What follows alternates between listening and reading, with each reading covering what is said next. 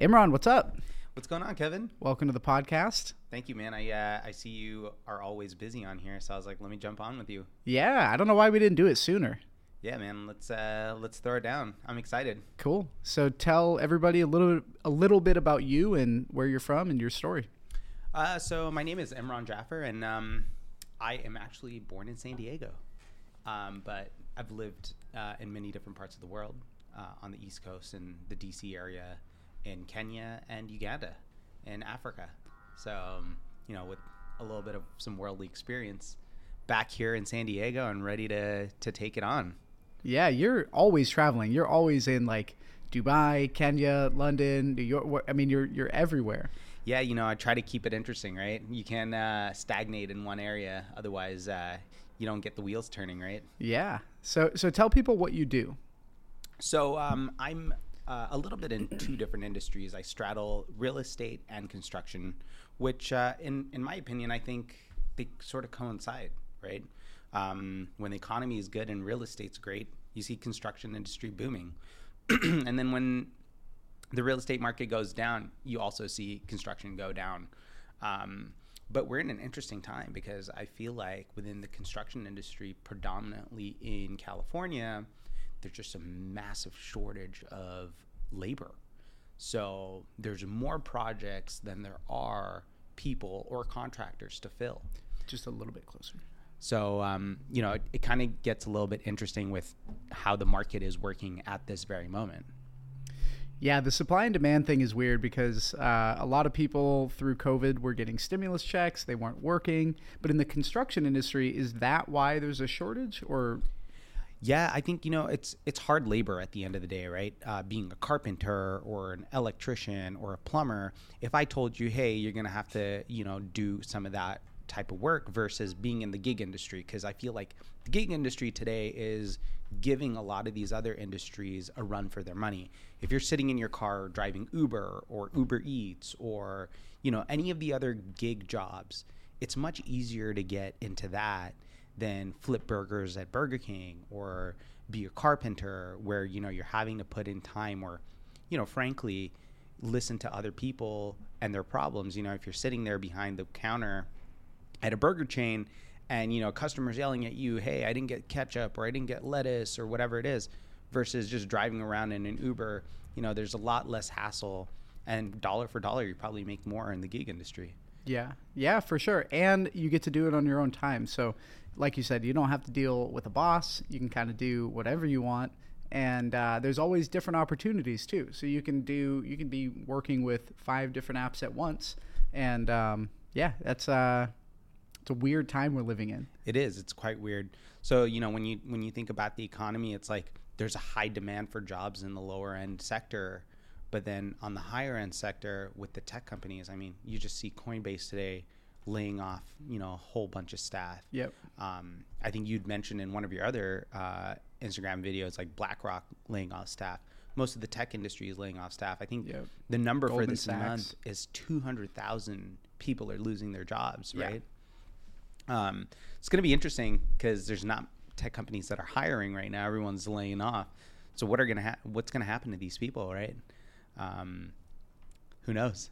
Well, I'll tell you that, you know, I, I invest in a lot of auto detail shops and service based businesses. And the biggest complaint is, you know, we have a good amount of work, but we don't have employees to help do the work, or we can't retain employees because they want to go off and do all these other things. I think that's going to end here soon because you're going to see people with master's degrees who are out of a job who are now looking for work. And it's going to be similar to 2008, where you had these guys working at Burger King, you know, just trying to pay the bills.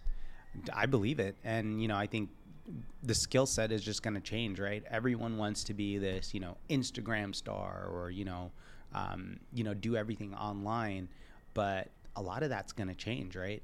Um, people are going to have to figure out how to, you know, use the real life tools in this day and age, right? Yeah. and you know with things like chat gpt coming up um, it's going to take over a whole bunch of positions right imagine being able to go online and your customer support now is all ai Yeah. right Yep. you're not going to need those people in the call centers you're not going to need a lot of those extra you know um, employees that companies had to have right well, we'll see what happens, right? It's going to be an interesting future for both of us, right? Yeah. Because um, we're going to be in it, and um, we got to leave it in a better place, or you know, we're going to be left behind. Yeah, and I think that it's an opportunity, right? Like change is inevitable. People get scared by it, but when change happens, it sort of levels out the playing field. And if you can be first to something like AI or even in the beginning, right? There's so many people that I remember when I first started running Facebook ads, it was like nobody else was doing it, right? And then now everybody's running Facebook, you know, it, it's, and that's only six years, seven years, you know? So I think that as AI kind of grows, I think less jobs will actually be removed and they'll just be a lot more efficient. So I think people will still work with AI, but I mean, obviously, at some point, it's going to get so smart and it's going to learn so much faster. Um, it's going to be able to do a lot, and people are going to be working on passion product projects. I don't know. Yeah, and you know, talking about passion projects, I think that that's kind of where the niche is going to be, right? Um, you know, artists creating, you know, unique things, um, musicians creating unique music, whether it's in rap or country or whatever genre, right?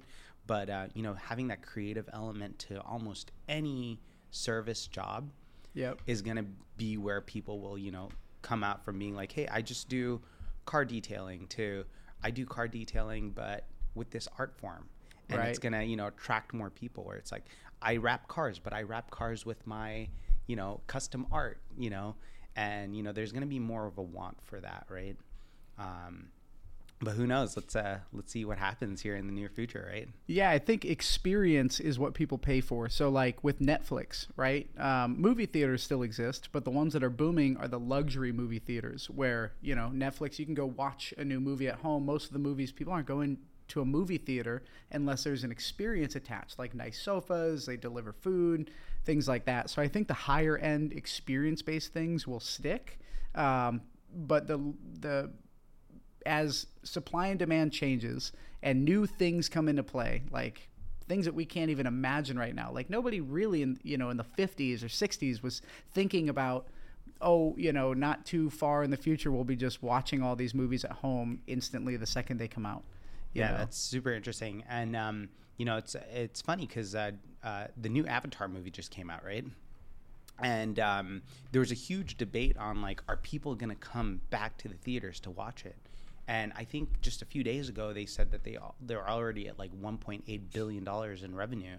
And it's like, yeah, well, they did come out and we're hitting our numbers. And, you know, that movie drew in the crowd that they were expecting, right?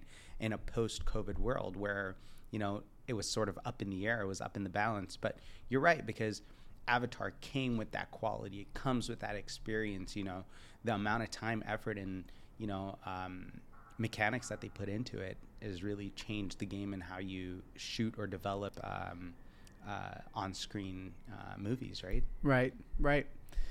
Yeah, experience wins, you know, and, and people want to be around people. That's the thing is is there's a convenience factor, which is why you know Grubhub does so well, why uh, Instacart and all of these convenience-based businesses work. But then on the experience side, people still want to go to the movies. They want to grab their popcorn. They want to sit down. Yeah. As much as they hate it, they want to hear somebody's phone ringing just to remember that we're all in this. You yeah, know, yeah. I think people want to be around other human beings. I think it's only natural. And COVID showed how detrimental it is to people when you're not around other human beings. Oh, totally. I totally agree. I mean, what it's done to our school systems and everything, you know, we're pretty much two years behind, right? In terms of learning and, you know, aptitude for, you know, most of the Americans that, you know, were out of school system or just didn't have the, the support to be able to bridge the gap with that education for those couple of years, right? Whether it's internet access or politics or, you know, there's so many different factors at play, but, you know, it's going to be a little bit more time before we actually see – the negative impacts, and we're already starting to see it um, just in testing scores and um, and other aptitudes that they have out there. But let's see, you know, what happens. Um, will this generation catch up? You know, will sort of these AI technologies or you know technology just in general um, push them to you know work a little harder, or will will they get complacent? Right. Right. Um, who knows? Right. Yeah, and, and I'm curious to see how the kids that are between one and six, uh, you know, how they dealt with or how they're going to deal with the mask situation, right? Is you're in this developmental age where you're learning about facial features and the way people move their face and smile and there's two years where you're out in public and almost everybody you see you can't see that piece of the face. I wonder if they're either going to get really good at it because they got really good at reading the eyes, hmm. Or if there's going to be some kind of issues long term from that age group. I think that's going to be interesting. I think it's. I mean, there's going to be so many different issues that come about um, just from the whole pandemic and, um, you know, mask no mask, vax no vax. I mean, there's you know, at this point you can sit here and dissect everything that happened a couple years ago, and you know, you can you know, put everyone on a cross to say, hey, here's all the bad decisions you make, and here's all the great decisions that were made during that time. Um, but you know, we can't change what happened, right? Um, and we just got to figure out how to iterate and move forward from that, right?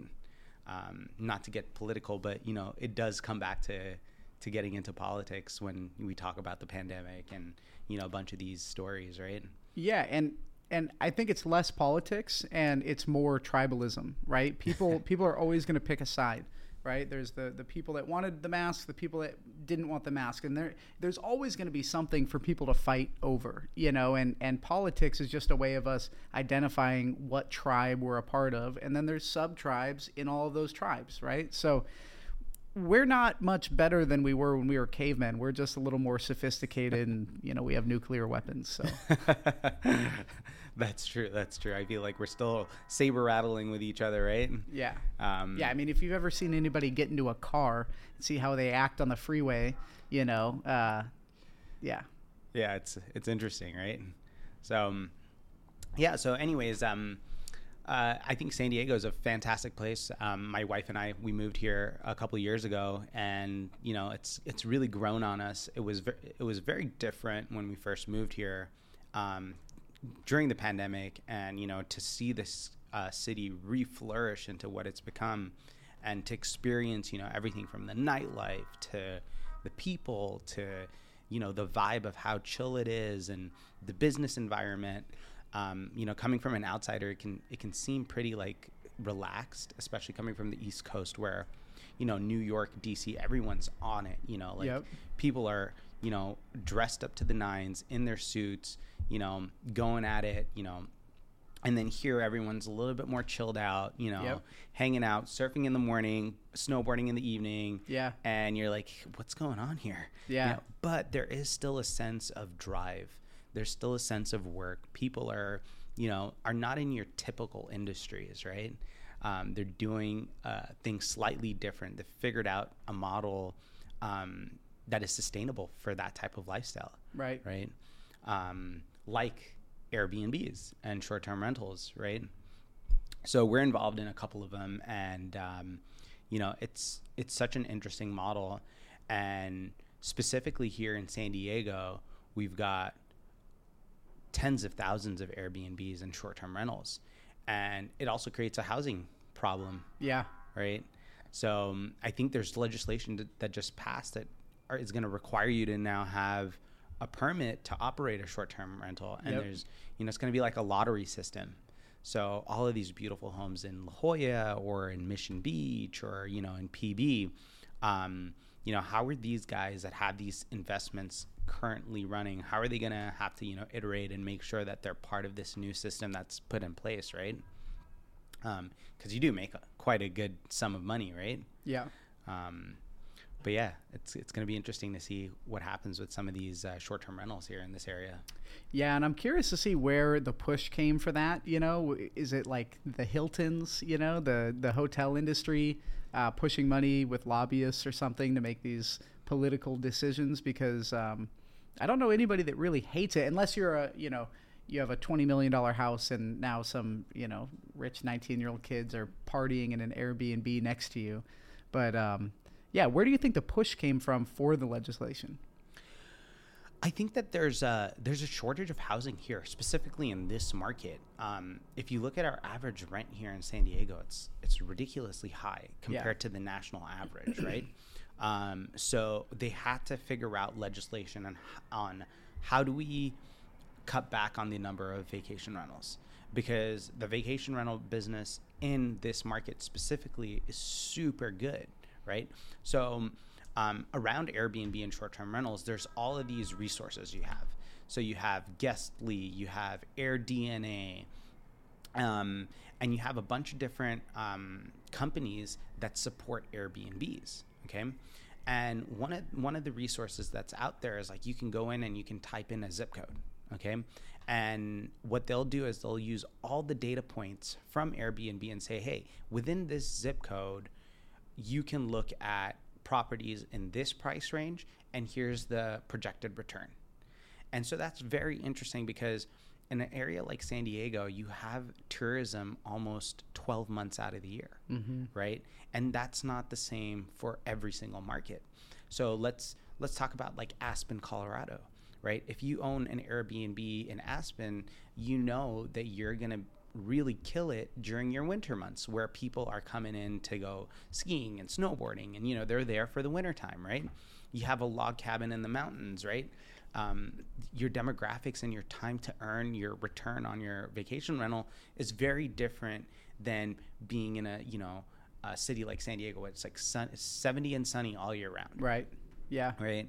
So it it's kind of interesting. Or if you're like in the DC area, you know, the demographics is your business travel or your family travel or that wants to be in that area, and the demographics and the numbers are very different. The cost of property, the the dollar per square foot that you are purchasing for versus how much you're able to put it on the market for, right?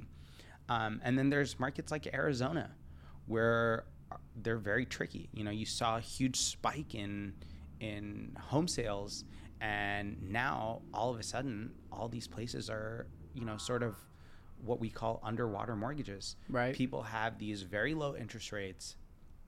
They have these payments but now their value of their home is worth 30% less than what they bought it for. Yep. So yeah, you I understand you can make your payment because you have a fantastic inter- interest rate at 299 um, but you're in an underwater mortgage like yeah. it's ridiculous, right? Right. Um, so, you know, each market's going to ha- face its own sort of um, crippling effect, right? Yeah. Um, but who knows? You know, it's uh, uh, the economic situation at this point, in my in in my opinion, is is going to be very interesting. Like we were talking about earlier, you've got a huge demand in in the service industry jobs. You've got you know layoffs in the tech and the high end jobs. So once people start missing their mortgage payments and the rental payments, and you know um, a couple of these things start to snowball, how's that going to look for the property market? What opportunities are going to open up? Um, you know, this guy Rothschild, Nathan Rothschild. Yep. Um, one of the the most famous sayings. He's like, uh, "When there's blood in the streets, buy property," right? So um, blood in the streets meaning you know when there's a bloodbath and you know yeah. the economy is falling apart and you know um, we're already seeing the stock market tank, uh, the Fed's raising interest rates to ridiculous amount. It's uh it's going to be interesting, right? Yeah hopefully you're there on the sidelines with me to, to start buying up some property. so, so let's talk about your real estate. Um, so you own real estate in Kenya. You have Airbnbs here in the States. Tell me a little bit about how you got into that and why real estate. So um, I initially read uh, Rich Dad Poor Dad. Have you read that book? Yeah. Robert Kiyosaki. Yep. So in that book, he talks about the fast lane. And the fast lane is technically the slow lane right? So when he talks about real estate, he talks about it in a long term aspect. So he's like, if you're going to touch real estate, it's like a 10 year play. If you're looking at like getting gains in one or two years, yes, people make phenomenal gains in the short term, but how long does that last? It's, right. it's not a very, um, you know, a quick metric is not a very good one to gauge yourself at. Yep. So initially, when I uh, made a little bit of money, I was selling bulldozers um, I didn't know that. Yeah, I sold in uh, Kenya. Yeah, I sold sold some bulldozers to um, a buddy of mine in Uganda, and uh, you know we're shipping them out from Baltimore, and um, and they were arriving on, uh, into East Africa. So I made a little bit of money early on, and then I decided, hey, let's take this and invest it into to real estate. and so I did that, and it sort of worked out. We were able to put up a couple commercial properties, uh, gain some traction with that, built a little investment fund, moved into the apartment sector um, with having some uh, apartment complexes, and then moved back into commercial, opened our construction business, and you know, ten plus years later, we're sitting here in San Diego, um, building our construction firm out here, um, Ace Group, uh, California Construction. And so, you know, if you need any commercial construction needs, you know, we'll be uh, up and running hopefully before the end of this month um, in quite a big way. Um, yeah. Yeah, and you're killing it, dude.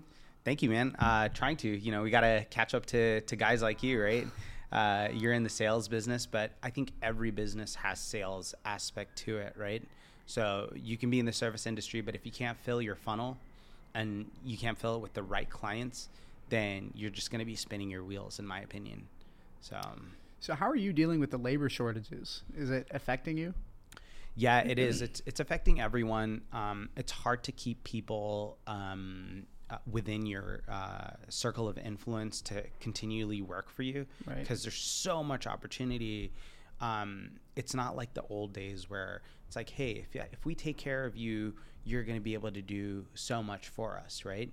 So it's it's being able to balance and say, hey, so and so, whenever we have projects, come on board with us, and we're going to give you better than market rate. Yeah.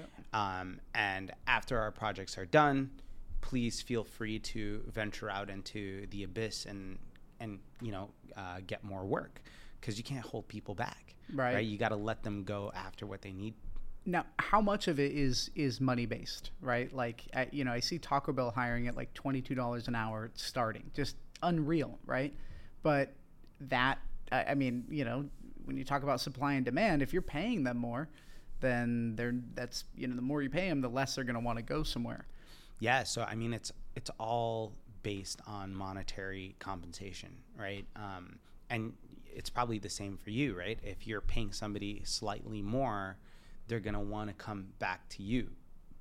But it's finding the right people. So you can pay somebody, you know, twice market rate, but if they don't deliver the yeah, service, right? Why would you pay somebody double, right? So having to find the right people. So the first time we did a tiling job here in San Diego, um, you know, halfway through the tiling job, I was like, guys, we got to stop, and we're done for the day. I had to go in there and demo all the work because based on my experience, I was like, these guys don't know what they're doing. Right. It's going to come out sloppy. I rather cut my losses at this point and you know find a different team altogether. Right. Right. And I had to do that two, three, four, five times until I found a right group for tiling. I found a right group for carpentry. I found a right group for uh, concreting. And so now I have a few teams that are, you know, really good at these different aspects of construction, right? So you can't do everything with one one one or two people. You have to find, you know, the crews that are really good at certain areas, right? And construction's huge. There's so many classifications that you can go through. There's so many other subcontractors. You know, you don't want to just hire somebody like, oh, I know elect- electrical. No, you got to get you know somebody that's licensed, that's been in the industry for a while, that knows what they're doing, you know, that has some backing, or you know, uh, who's you know been referred to you. Um, so that's that's kind of how it goes. And then you're right, people are charging more, um, especially in this market. Yeah. Earlier I told you there's more work in California than there are service providers to fill the need. Yep. So um, which is good if you're you. Yeah, it is. And then you know it, it, comes down to the fact that you have to be able to learn how to you know go after the business, right? Right. So um, you know if you if you fill out zero bids, you're gonna get zero business. Yeah. Yeah. So it's the law of averages at the end of the day, right? Yeah, I think a lot of people don't realize that the you're paid based on what you provide in value to the market, right? And then the ease of replacing you and your ability to negotiate. So when people are getting laid off from their jobs like crazy right now. What do you think is the most important thing for somebody to understand about because they're going to have to go out and hunt. They're going to have to go out and provide their own income outside of where they are now. And I don't know how much availability there's going to be on Uber and other platforms. You know, you've seen them limit it before when things like this happen. So, what would you say to somebody who just got fired or thinks they're going to get fired and needs to make either a side hustle or a full time hustle outside of their job? So, I think the easiest way to make any type of cash is in sales, hands down. Yep. Um, and then, you know, each funnel is different, right? It's like how how how defined can you get in sales, right? Are you just selling cars? You know, any, anybody can start selling cars. It's a very easy sales um, industry job to get into versus, you know, being able to sell medical devices. You have to learn a little bit more, and there's a little bit more education or, you know, thought process that has to go into that. Or even real estate, and you know the SKUs get smaller and smaller the more um, defined you get into sales, right? But if you can hone into some of those skills or start uh, you know adapting yourself to have that secondary income um, within a sales structured job that could really you know sort of uh, pull the socks up for you when things sort of uh, hit the bottom right? Um, you know i was reading a statistic the other day that said it's like 56% of americans cannot cover a thousand dollar emergency bill. Isn't that like, crazy? it's insane right we're busy buying Louis Vuitton and Gucci and all of that. Yeah. Uh, Bernard Arnault, like he's the richest guy right now. You know, I know uh, Elon was before, but since the Tesla stock price has gone down, you know, it just goes to show that we're ready to show everybody that we're wearing all of these brand names. Yeah. And we've got this guy super rich, and you know, but we can't cover a thousand dollar emergency bill. Like, oh, uh, something came up or a medical bill came up or you know you had a fender bender and you need to cover it it's insane to me. People are too busy looking rich and not getting rich or being rich right? They want to look the part but they it's which is just crazy because why would you want to look rich and then trip when you pull out your your credit card or debit card somewhere to make a transaction? Like i would rather look like decent, right? Not poor, but I would rather look like I maybe shop at Gap or, you know, whatever, yeah. like regular ass clothes and be completely confident and comfortable and know that I'm set. Like I feel like the ego takes people for such a ride where they feel like I have to put up this image to make them feel, and again, it comes down to like tribalism, right? Yeah. And all of this um, caveman behavior of like I have to be the strongest, the best, you yeah. know. What are they gonna think about me? And it's like yeah. we're living in other people's thoughts, right? Like yeah. their thoughts don't put food on our table, right? right. Um, so it's it's very interesting, you know, like um, and you're totally right. It comes back to, you know, that primitive behavior. Um, versus not everybody is as comfortable as you saying, "Hey, I want to just go to Target and I'll wear you know tees from Target or from the Gap, and it doesn't have to have the name plastered all over me." Well, I mean, when I see somebody with with Gucci on or Louis Vuitton on, first I just assume it's fake, right? Yeah. I, I, don't know why. I just I'm like, nah, it's probably not real. But if it's real, I'm like, mm, you know, because you see them pull out their keys and they've they've got like a like an old Mercedes key, right? And you know they went out and financed a you know an old uh, you know C class at 28% interest. And guess what? I've been there. You know, I, I remember, and I, I wasn't wearing designer clothes and stuff, but the first time I bought a BMW, it was for other people. It wasn't for me. It wasn't you know? for you, right? Nah, everywhere I went, I was so insecure and I wanted everybody to think that I was this baller. And I spent all of my money trying to look like it. And eventually I changed that. Eventually I realized, wait, I'm super stressed. This doesn't make sense. Let me go refocus and start actually getting rich. And the, the second that I made that decision to live for myself and actually go get rich, yeah. The second I stopped feeling like shit and and being poor, you know. Yeah, it's just being able to be comfortable with yourself, understanding what your financial goals are, um, take but you know it, it, comes down to discipline you know having that it's easy for for us to sit here and say oh you know we don't care about what other people think and you know but that's just how society works. It, it comes with a different set of discipline. Your you know your mindset has to be in a certain level. Your you know it's all got to be in sync right um, like somebody like yourself, you're sober, you don't drink, you don't do a lot of those um, things that society shows as a norm, like going out to the clubs and you know buying bottles and you know uh, showing that exuberance, right? So you don't have to worry about that. A lot of that is in sync for you, and for a lot of other people or most of the people, it's not in sync, right? And it's like, how do you, you know, we I feel like we all have these dials, right?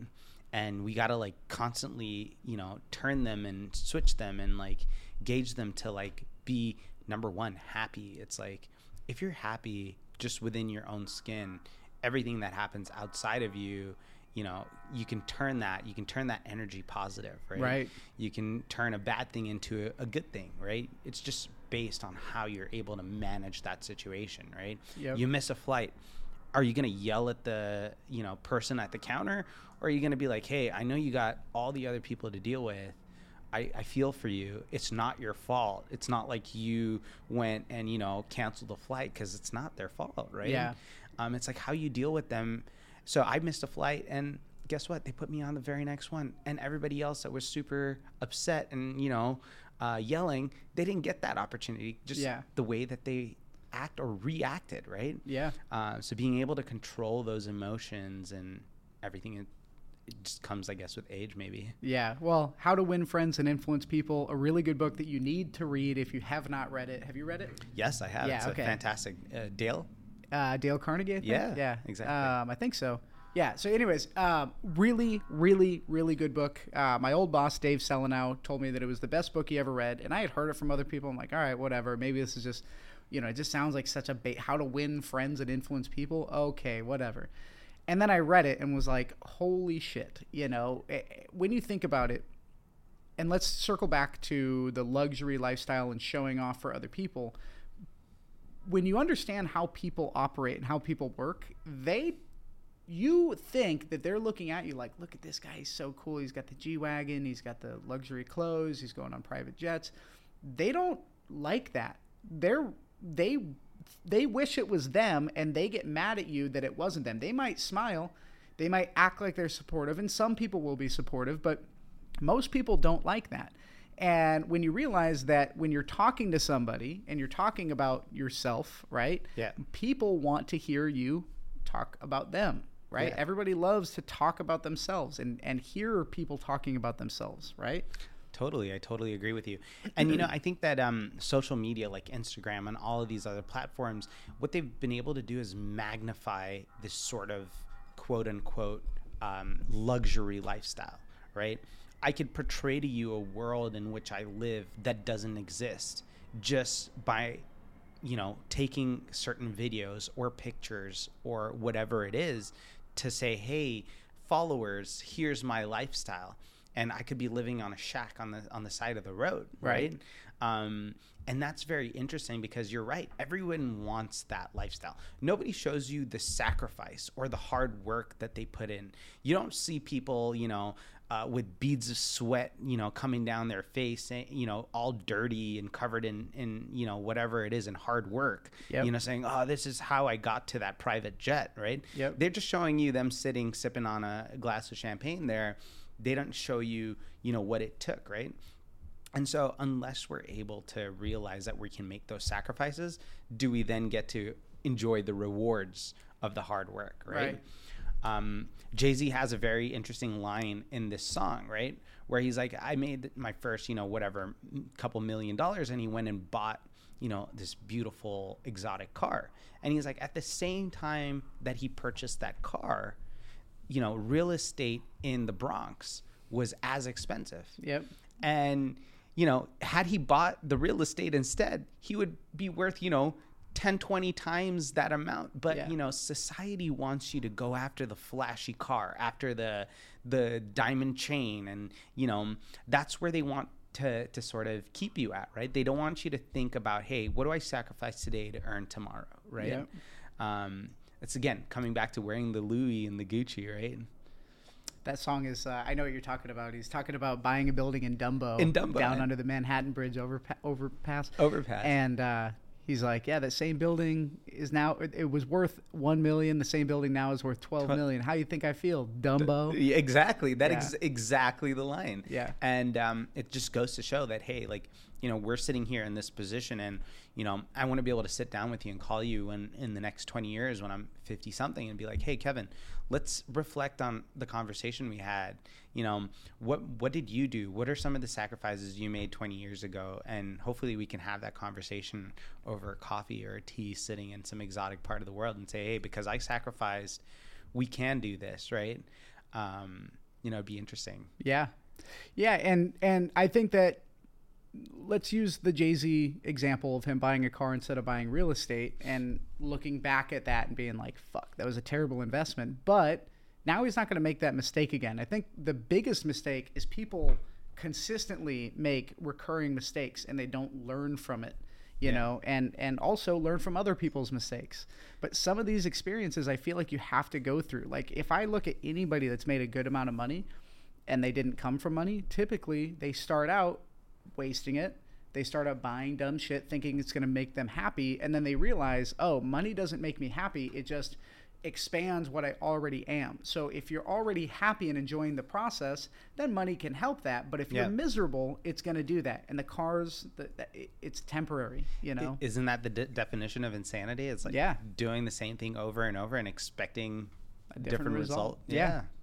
So no, I totally, totally agree with you. But you know, there's, there's this saying it's like you know you want to fail fast you want to fail forward and then you learn from those failures right? Yep. if you're not able to pick yourself up and you know just change a little bit you know everyone has these goals and dreams and you know we're sitting here at the beginning of the year. I don't know if you've reset some some new goals for the year and you know um, re-engaged in your vision board but i do that every year you know sit down and say hey here's where we want the end of the year to be.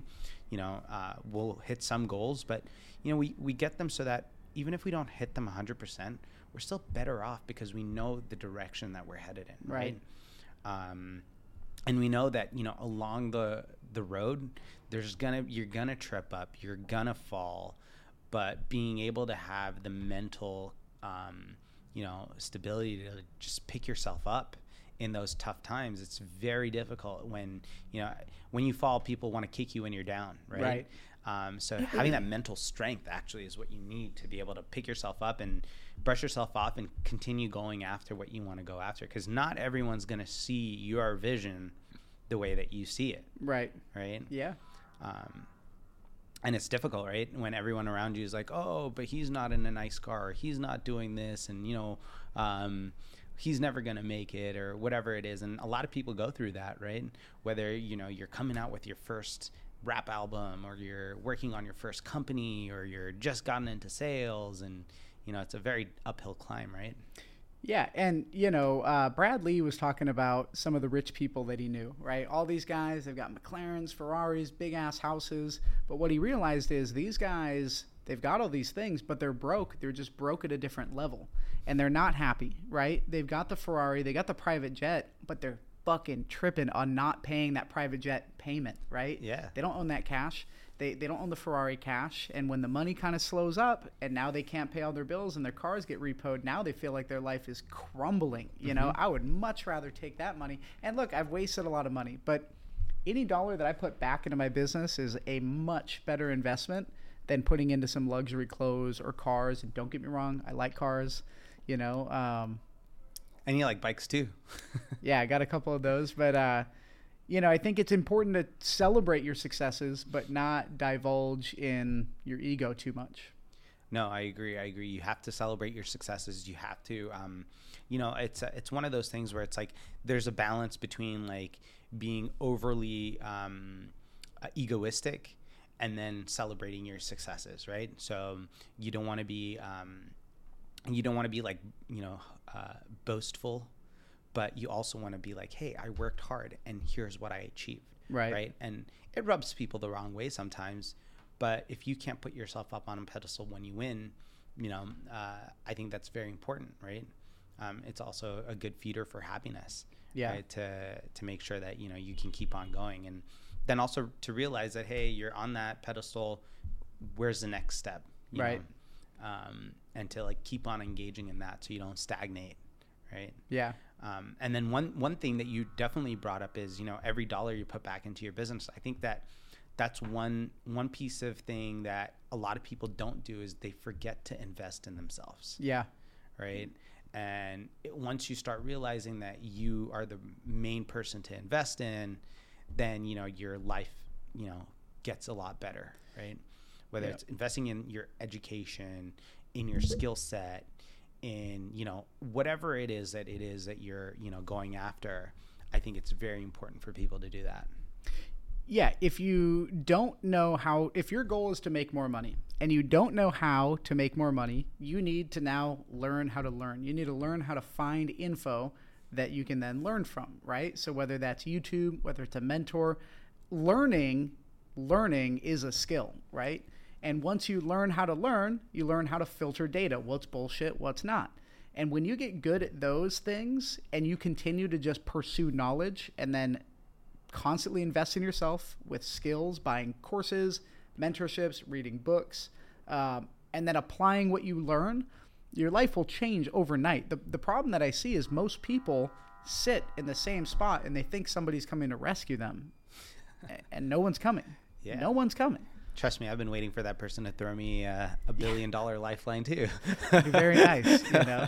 But it also wouldn't, right? Because Yeah. when you see people win the lottery and they get all of this money out of nowhere, again, if you're not a happy person, you're not going to be happy with a billion dollars. I agree with you. Um, and also, I think that there's a lot more happiness that comes from you know just putting in the effort, right? Um, you know, when you persevere and then you finally see a break in the clouds, and you know you get a payday or whatever, you know, it sort of gives you that like boost to say, hey, everything that I've been doing up to that point is sort of worth it, right? Yeah, and that's why sacrifice is an investment, right? You're sacrificing short term dopamine hits, you know, whether it's going out and spending money, buying things, uh, whatever, right? For the long term payoff of, you know, investing back in yourself. Yeah, and um, you know, talking about investments, you know, you don't even have to recreate the wheel, right? Um, there's so many greats. Like you talking about learning, you know, just read up on Buffett, you Right. know. Um, he always has so much great information for young people. Like, just start investing in ETFs. He's like, it'll outperform any other company, out- outperform any other market that you may think that is better.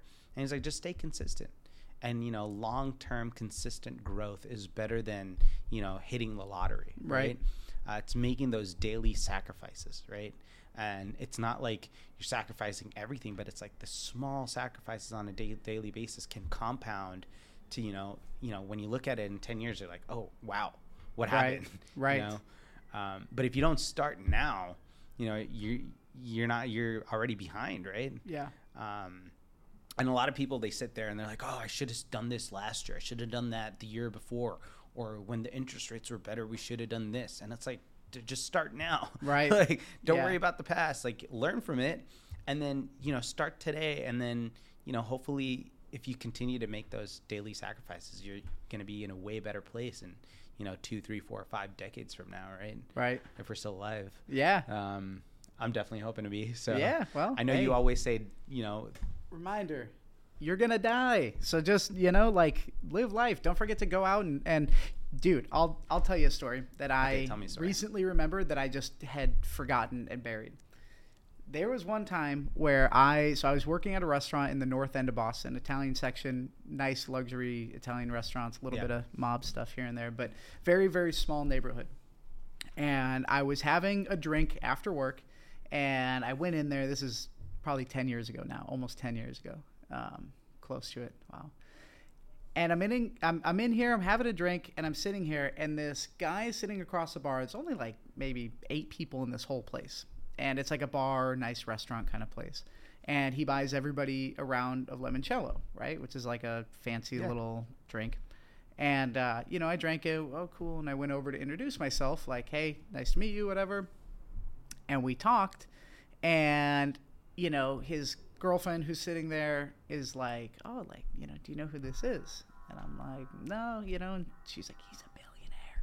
And he's like, "Stop, stop!" Like being all like, "Stop Yeah, yeah. telling people that." You know, I don't. You know, seemed like a pretty humble guy and we start talking and he's asking me, you know, what are you doing? And at the time I was thinking about going into real estate, working in a restaurant at kind of a point, like a split in my life. And he's like, oh, like, you know, do you travel much? Asking me, you know, all these things. And um, we got to kind of, we just had kind of a deep conversation about life, you know? And he was just a genuine guy and I didn't want anything from him. I was, it was just cool Yeah. to like sit down and have a connection with somebody. And this guy said something. He was like, you know, I had throat cancer, and it made me get throat cancer to realize that you need to stop and smell the roses, right? He's like, luckily, I had a, a very rare thing that was caught very early, and it's it's good, whatever. But he's like, just don't forget, like through your whole life, like you really need to smell the roses and stop, no matter what you're doing. You know, you need to stop, enjoy life, have gratitude, and just be in the moment because you never know when it's going to stop. You know, Damar Hamlin, who had that cardiac arrest on the field, there was an interview that went viral of him before that, and he was like, "Man, I just cherish every moment because you never know when it's gone." And just goes to show, Yeah. you know, and and luckily he survived. But, um, and then this guy said, "This guy." So after we talk about this, I'm blo- that right there was was it. You know, him Yeah. saying you got to stop and smell the Smell roses. the roses, yeah. And then he's like, "Hey, you work in a restaurant, right? You can always go back and get a restaurant job." He's like, "Where do you want to go?" I'm like, "Italy." You know, he's like, "Okay, I'm going to cut you a $10,000 check right now. You go anywhere in the world you want, but you got to quit your job and you got to book your flight now." And I was like, what? That's awesome. And at this point, I had like maybe two hundred dollars to my name. Yeah. You know, and I'm like, this dude's gonna give me ten grand, like. And he just sat there. He's like, you, you know, you don't have to take it, but if you want, go quit your job right now, and book your flight right now, and, and you got to go. Wow. And did you do it? Didn't do it. Oh my God, man. Pussy, pussied out. Well, you know, I guess you're gonna have to do that to for someone in the maybe future Maybe he now. was gonna have me robbed and kidnapped, and he wasn't even a billionaire. I don't fucking know, dude. Like something, something seemed off about it. But Good-looking guy like you, definitely. Uh, uh, it, it's just something something felt off, but but I looked him up. He was a he was a billionaire uh, angel investor from Canada, from Toronto. oh wow, we uh, should totally look him up and uh, and have him on this podcast. I'd Dude, that would be so. I actually tried to contact him a couple times because Yeah. I he gave me his card and his email and and because he was like, oh, here's my here's my email.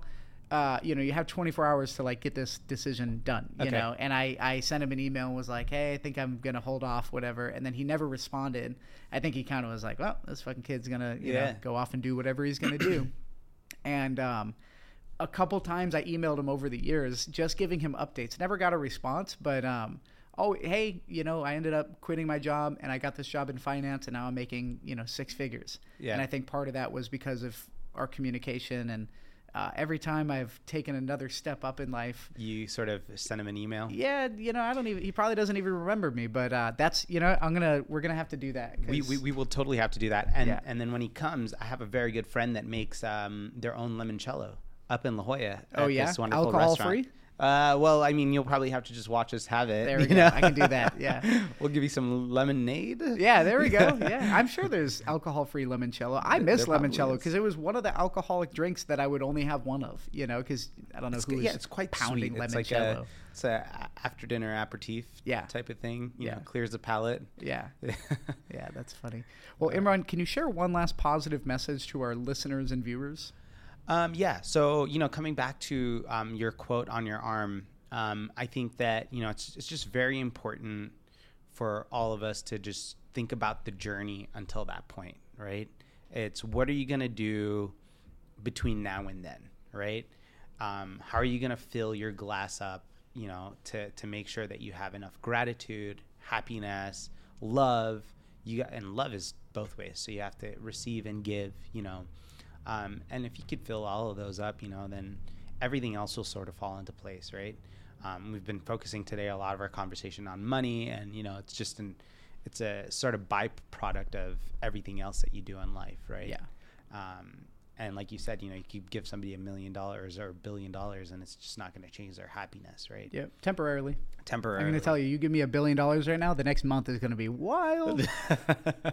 well, Im- Imran, thank you so much for coming by. Uh, we're going to have to do a round two. Um, I feel will, like we're, I have a, a lunch meeting that's scheduled for right now, but um, no worries, man. you know, we're gonna Thank you definitely for have a having round me two. on here, man. Yeah, dude, absolutely. I appreciate Anytime. it. Yeah, of course. My name's Kevin Pheley. If you're not following me on social, please give me a follow. Also, if you're not subscribed to this podcast, subscribe. Whether you're watching this on YouTube, whether you are listening to it on Spotify, Apple Podcasts, please leave a subscribe and share this with one person. I'm out.